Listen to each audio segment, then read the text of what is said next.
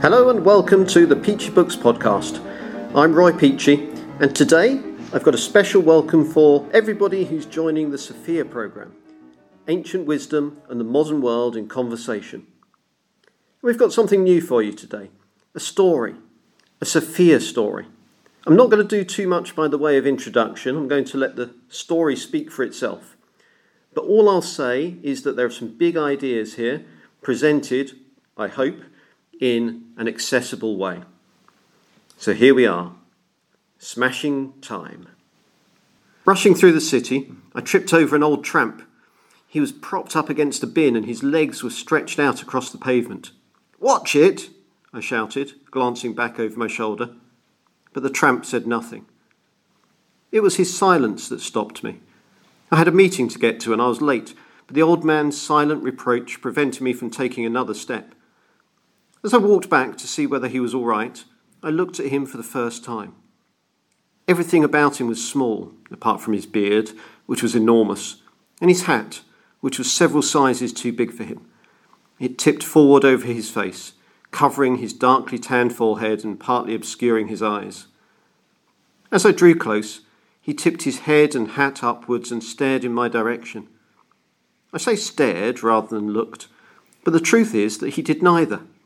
Or if he did, he looked without seeing and stared without observing. The man was blind. I didn't see you there, I muttered by way of apology. The man considered me for a minute before answering. I didn't see you either, he said quietly. Awkwardly, I kicked my shoe against the ground. No, I see that now, I said.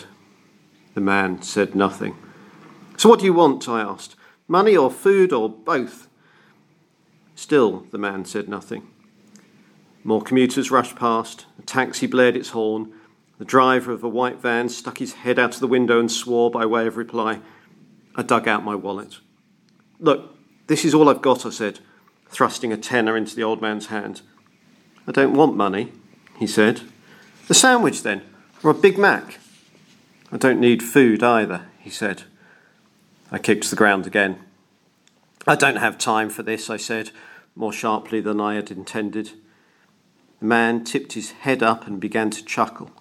I couldn't believe it. The dirty old tramp was laughing at me. What's so funny? I demanded. The man looked at me with his unseeing eyes.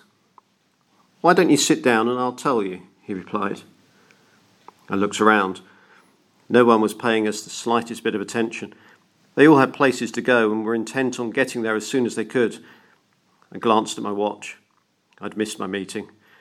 So, scarcely believing what I was doing, I hitched up my trousers and sat down beside the tramp, my back against the bin. Not so long ago, he said, there was a clockmaker who lived in a rundown flat above his rundown workshop in a rundown part of the city. Trade was not good. No one wanted handmade clocks anymore. They no longer appreciated fine craftsmanship, but they did sometimes want their watches mended, so the clockmaker wasn't entirely destitute. And he loved his work, even the piecework that was now his staple diet. He loved the precision of his clocks, the delicacy of their mechanics, the effortless simplicity of their action. He loved the roundness of their dials, the loudness of their ticks, and the reverberations they sent through the whole building when they chimed the hours. Each time the chimes rang out, the clockmaker made a tour of his workshop, checking that none of his timepieces had gained or lost so much as a second. Tapping here, winding there, he would lose himself in the beauty of his creations. At such times his joy was so deep that he scarcely believed it could increase. Though he did occasionally wish for a little more money with which to pay the bills, and a few friends with whom he could share his horological passion. But the clockmaker found neither friends nor fortune. The older he became, the less work he received, and the less work he received, the lonelier he became. For the first time in his long life, he wondered whether he would be able to continue. However, as despair began to creep like mist across his life, work came, and came in abundance. A grumpy businessman brought his watch to be mended. Not so surprising, you might think. But the clockmaker was surprised because the watch had been smashed to pieces. The glass face had splintered into fragments, the second hand had been bent beyond repair, and the rest of the once expensive watch was now a mass of uncoiled springs, detached levers, and jumbled screws. The clockmaker worked all day to restore the watch to order, not because the businessman had promised to pay well, though he had, but because he hated to see so fine a watch in so wretched a state. The next day, the clockmaker was surprised to see another watch being brought to him in a similar state. The smart, middle aged lady who handed it over muttered darkly about an unprovoked attack, but the clockmaker was more interested in whether he could restore the watch to its pristine condition. If anything, this watch was even more mangled than the one he had restored the previous day, so he set to work immediately. When he returned the watch to its owner with a satisfied smile two days later, he had four more watches sitting on his desk awaiting repair. By the time he had finished repairing them, 64 watches were ready and waiting for his ministrations. The clockmaker's money worries were over, for the time being at least, but the situation was intolerable and clearly could not be allowed to continue. A fortnight after the first ruined watch appeared, clockmaker downed tools, closed his workshop for the day, and set off to discover what on earth was going on. It didn't take him long. The papers, which he rarely read, were full of the news. A banker, a man who should have known better, had gone berserk. He was snatching watches from anyone foolish enough to wear one in his presence and smashing them in front of their startled eyes and doing so with great glee by all accounts. Clockmaker was appalled, but also shocked, for he recognized the banker's name. The two men had been firm friends since early childhood. In fact, the clockmaker now sadly recalled, they had been all but inseparable. It was only when each of them chose his respective career that the slow prizing apart had begun. The problem, the clockmaker said one day, is that you now make money by selling money, while I waste time by making time. It's only a problem if you choose to make it a problem, the banker replied. After all, time is money. Clockmaker was too dispirited by this comment to argue back. It would have been pointless anyway, he decided. The banker wouldn't have had time to listen to his argument. He never had time these days, not for the things that mattered anyway. And so the two had parted company. The banker lost himself in mergers and acquisitions, the clockmaker in escapements and pendula. Their lives no longer intersected at any point. Until now.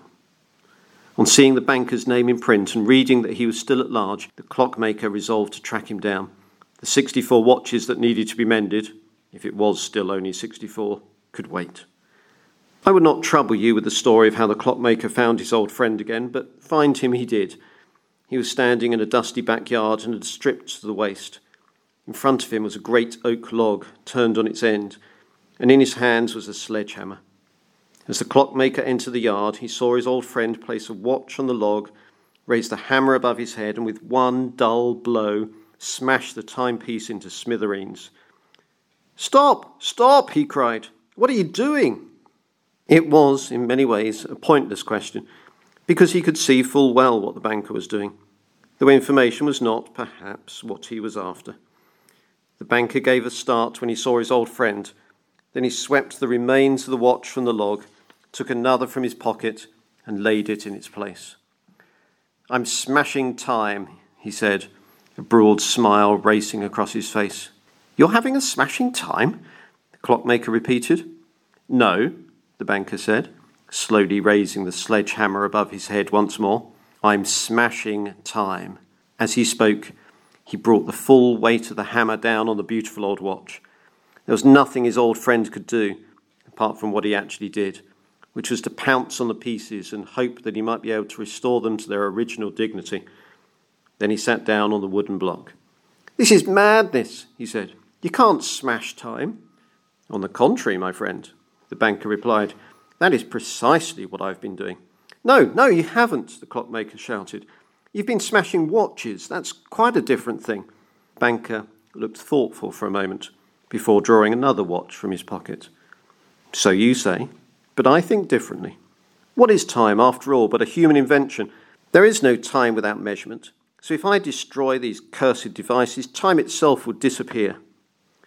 The clockmaker was growing desperate now. He could see that the watch the banker had thrown to the ground was a particularly fine creation. He had to save it. though the look in the banker's eye suggested that he was quite prepared to bring his sledgehammer down on both watch and clockmaker, should the latter be foolish enough to intervene. Stop! Let me speak, he said in some desperation. That's not what time is at all. The banker lowered his sledgehammer. Then what is it? he asked.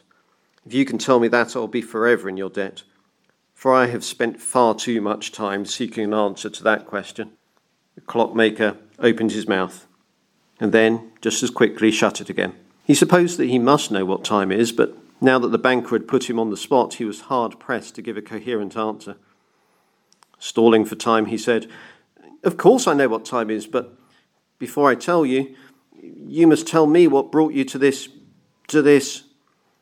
But he could not find the words to name the banker's actions either. The banker leant on his sledgehammer and coolly appraised him. It's a deal, he said eventually before beckoning the clockmaker indoors. This way, my friend. I know my limitations, even if you don't know yours. I need a drink. The clockmaker noticed that his old friend poured himself a very generous measure of gin before offering one to his guest. The clockmaker naturally refused. It was, after all, still only mid morning. The banker didn't seem in the least offended. He threw himself into a leather armchair and started his explanation. It's been many years since we last met, my friend, and I won't hide from you the fact that I have grown very rich. The clockmaker nodded. That much was apparent from the room in which they were sitting. It was only a hired room, but no expense had been spared on the fittings and furnishings. And I deserve the wealth that came my way, banker continued. No one has worked harder than I. No one has shown such dedication as I have shown. That is why I've been so richly rewarded. He looked at the clockmaker, as though seeking his approval. But the clockmaker was only half listening to these boasts. The other half of his mind was given over to the conundrum the banker had thrown down. What is time? I've had a fine life, the banker went on. Expensive yachts, expensive holidays, luxuries beyond measure, including a watch the price of which would make your mouth water. But there's one thing missing, one luxury that slipped through my fingers, however hard I tried to hang on to it. That's right, my friend. I'm talking about time itself. I never had time. Everything else came to me as easy as winking, but time was an elusive prey. You may not understand what I'm saying, not having had the sort of high pressure job I've had these last 20 years. But believe you me, I'm telling God's honest truth. The clockmaker nodded gravely. He thought he might just know a thing or two about time, but he could see that the banker was in no mood for listening to any perspective but his own. So one day, the banker plunged on, I resolved to fight back. I decided to give time a run for its money. First, I thought I could simply ignore it out of existence. I left my fabulously expensive watch at home. I turned the office clock to the wall. I smothered the grandfather clock which my predecessor had installed in the vestibule with a cloth. But still, I had no time. So I began to take more drastic measures. I reset every clock I could lay my hands on to give me an extra half hour.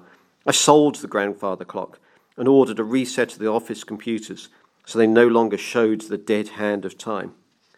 But that wasn't enough either, which is why I came up with the notion of smashing time to pieces. First of all, I took only such watches as my employees handed over to me. Then, enraged by an enormous Swiss contraption some client dared to wear during an appointment, I took matters more directly into my own hands. The clockmaker interrupted. You mean you stole it? He said. Indeed, I did, the banker replied, and then I smashed it. I hadn't felt that good in years, so I decided there and then that I would keep going until I'd finished the job. But it's madness, the clockmaker butted in. You can't gain time by destroying other people's watches. The banker smiled. Do you really think you're the first to have said that? Of course not. And so I'll tell you what I've told every other fool who tried to stand in my way. Time need not exist. Where was time before the first clocks were created? Where was time before Earth, Moon, and Sun were formed from the primeval explosion? Where was time before the Big Bang?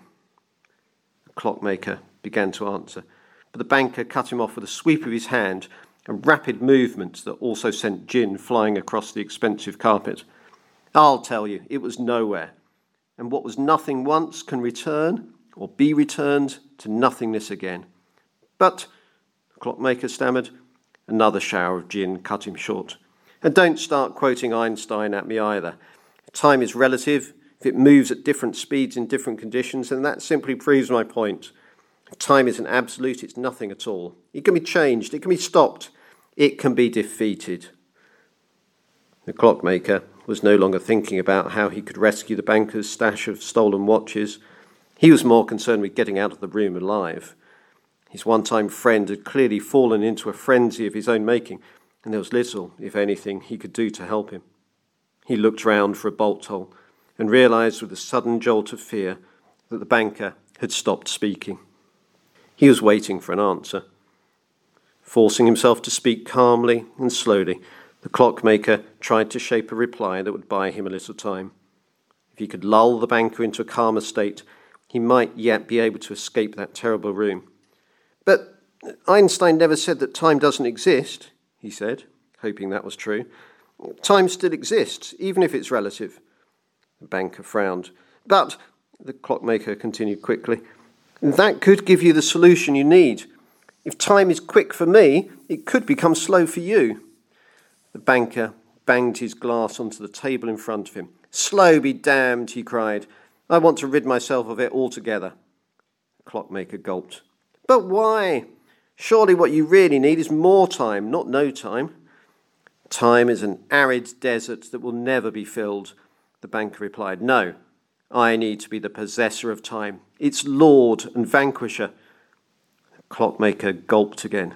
You're not God, he stammered. This time the banker smashed his glass on the table. God? he thundered. Why would I want to be God? To live forever and ever? To be trapped in time for all eternity? What are you saying, you old fool? The clockmaker dropped to his knees and kept his eyes firmly closed, as if that would ward off the impending violence. But as he waited for the blow to fall, he remembered something he had learnt long ago, a lesson he had not once considered since the day he learnt it. No, no, you've got it all wrong. That's not what eternity's like at all, he said, his voice now dark with emotion. Don't you remember that lesson in the draughty old room by the chapel? What lesson?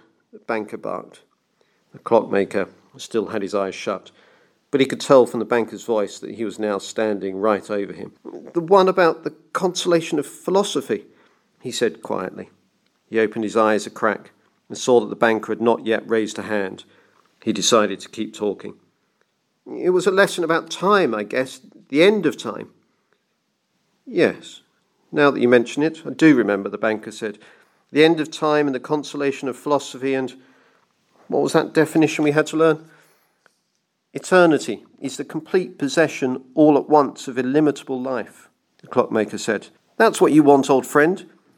Not time drawn out forever, and not time smashed to smithereens either, but the complete possession all at once of illimitable life. For the first time in days, the banker hesitated. But how do I get it? he asked tentatively, if not by smashing time. The clockmaker paused.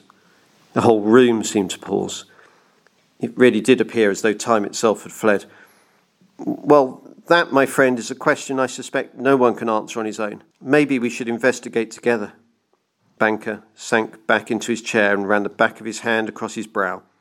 The clockmaker got up off his knees. Yes, maybe you're right, the banker said. Maybe that's where I've been going wrong all this time. And then it went silent. It went silent for a long time. I looked round at the old tramp. His eyes were still unseeing, his beard was still out of control, and his head was tilted forward. I wondered if he had fallen asleep. And what happened then? I demanded. Still, the tramp said nothing. Are you listening to me? What happened then? The tramp turned his face towards me. That is for you to discover, not for me to tell, he said at last. What's that supposed to mean? I burst out. It means, the tramp replied slowly, what it says. I thumped the ground in frustration. You've wasted my time with a story, old man, I said, and an incomplete story at that. It wasn't a story, he said quietly. Then what was it, for goodness sake? It was a memory. That floored me, I can tell you. You mean, I stammered. The tramp tipped up his hat and turned his blind eyes towards me once more. He clearly thought he had given answer enough. Which one were you? I asked hesitantly. The banker or the clockmaker? Suddenly, the answer to that question seemed very important. I'd missed my meeting. I'd lost an entire morning's work. And I'd almost certainly ruined my suit by sitting on the pavement with my back to an overflowing rubbish bin. The least he could do was tell me who he was. But the old man was in no hurry to answer. It was almost as if silence was his primary answer, and words came only as an insignificant afterthought. I tried to stay calm. I tried to be patient. I tried to slow myself to his pace, but I simply couldn't do it. Please, I pleaded. The old man relented, speaking a final time in a voice so quiet that I had to lean in close to listen. And what he said wasn't an answer, but another question unless his question was also an answer. Does it really matter? he asked. And to be honest, I was no longer sure. Thank you for listening. That was the Peachey Books podcast. I'm Roy Peachey. See you next time.